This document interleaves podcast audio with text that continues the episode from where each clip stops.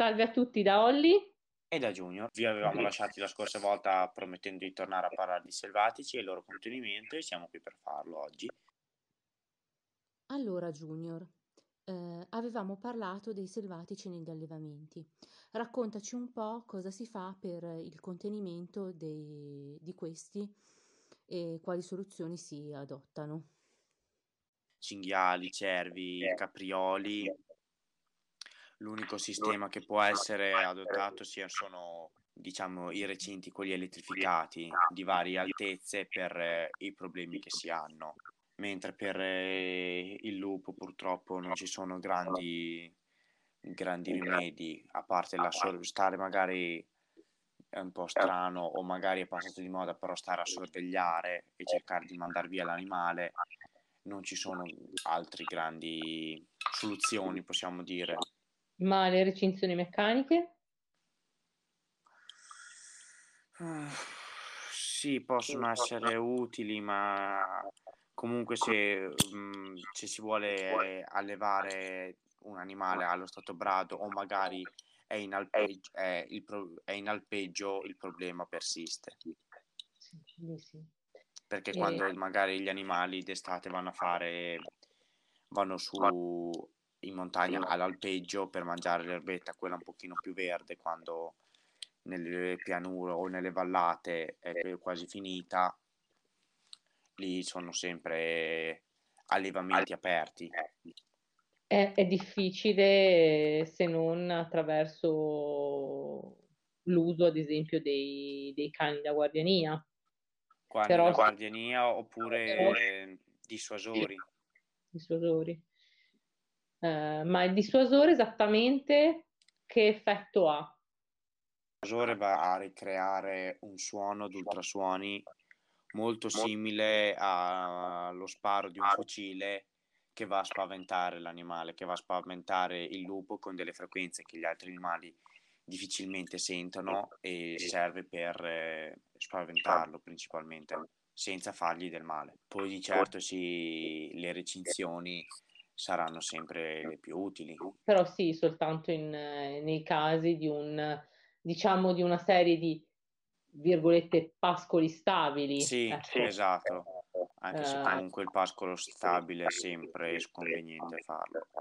È sempre più conveniente. Pascolo mobile che l'animale, dal mio punto di vista, ha sempre un, eh, un qualcosa di nuovo da ruminare. Sì, no, ma per pascolo stabile intendevo una serie di campi che sono sì, fissi, diciamo. Che sono quelli che vengono ruotati mm. prima in un campo, poi nell'altro, poi torni indietro. Mm. Eh, sì, sì, esatto.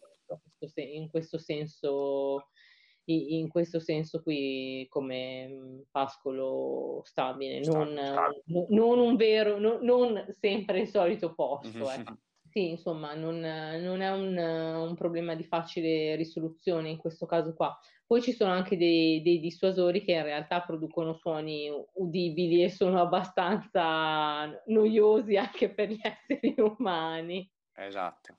Non so se vengono ancora utilizzati, perché io mi ricordo qualche anno fa, ma non, non ne ho più sentito parlare. Mm, sono quasi in disuso. Anche perché si abituano. Mm. Mm. Soprattutto l'animale selvatico si, si abitua molto ai cambiamenti che può fare l'uomo nelle cose di suo interesse.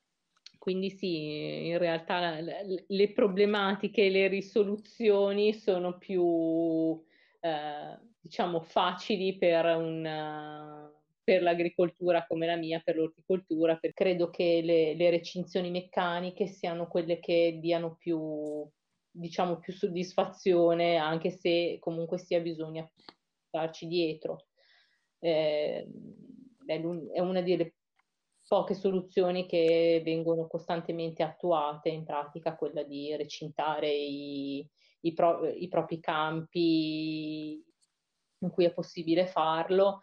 Eh, per evitare appunto l'entrata di, di questi animali che determinano dei, dei, problemi piuttosto seri, solo che ad esempio ci vogliono delle recinzioni per, per i grandi, per i grandi erbivori. Sì, per gli ungulati ci vogliono delle recinzioni molto alte, 80 fino ai 2 metri, in alcuni casi deve essere applicato anche il, eh, praticamente la L'elettri- recinzione. l'elettrificato. Poi l'elettrificazione per evitare, però l'elettrificazione funziona meglio su, eh, sui bassi, cioè funziona Sì. meglio su un cinghiale. eh, Esistono piuttosto- dei, dei recinti elettrificati anche per cervi, però eh, Mm, sì, davvero. Non... sono Perché- un pochino più alti semplicemente. Mm, ma il fattore è questo, quando salta gli manca la messa a terra, io l'ho sempre detto, quando salta gli manca la messa a terra, quindi Quello sì, non ho mai capito come potesse dargli fastidio, cioè un conto è... sono animali curiosi, quindi prima di saltare vanno sempre a sentire e un, Ah, un ok. leggero brividino forse prima, prima di saltare lo sentono. Ah, ok, quindi in realtà se ci battono il naso contro, anche loro preferiscono eh, Stare di là. Evitarlo. Sì, però è, un- è una cosa che Sì, è una cosa molto improbabile, però è- si cercano sempre di mettere le, quelle per i cervi o gli animali così un pochino più alto per... Sì, sì, sì, ci sono una serie di... Puoi arrivare a mettere questi fili elettrificati a diverse altezze proprio per evitare, modularli, proprio per evitarne l'entrata, però ehm, nella mia esperienza tiene fuori il cinghiale, ma difficilmente tiene fuori quelli, quelli che sono capaci di, di saltare, perché poi imparano a saltare anche tra eh, tra i fili, hanno una capacità di inserimento incredibile. Mhm, Io, sì. visto- io li ho visti entrare, io ho visto, ma anche di dimensioni abbastanza consistenti, entrare in, in buchi delle reti estremamente piccoli. Esatto.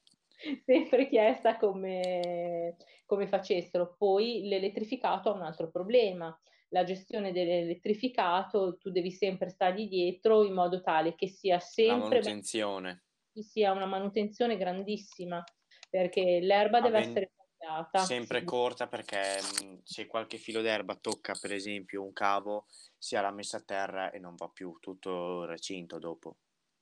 Mhm. Eh, poi c'è un'altra cosa che deve essere mantenuta, non so se lo sai, l'umidità della messa a terra del, del- mm, Con l'umidità De- della messa a terra si amplifica un pochino la potenza. n- ma se secca, guarda, ti assicuro che non, eh, non va. Mm. Eh, perché questi, ehm, diciamo, questi sistemi elettrici portatili, queste batterie portatili hanno una, per chi non lo sapesse, hanno una, hanno una, messa, hanno una messa a terra, hanno un, un punzone di messa a terra eh, per amplificare un attimino quella che è la, la corrente, che è una corrente di, ehm, posso dire, eh, dissuasione, ecco, non fa, non, Non non fa sono danno. volte altissimi. No. Sono proprio, dis- dissuas- sono proprio dissuasori. Eh, ci sono anche, eh, sempre per gli ungulati, per evitare che si mangino gli alberini, perché gli ungulati hanno una brutta, un, un brutto... Più che mangiare gli alberini si strofinano le corna contro gli alberi certe volte. O anche mangiarli. Mangiano anche i rami giovani. Io ho Sì, avuto, sì, quello sì, certo. mi hanno seccato un paio di ciliegi.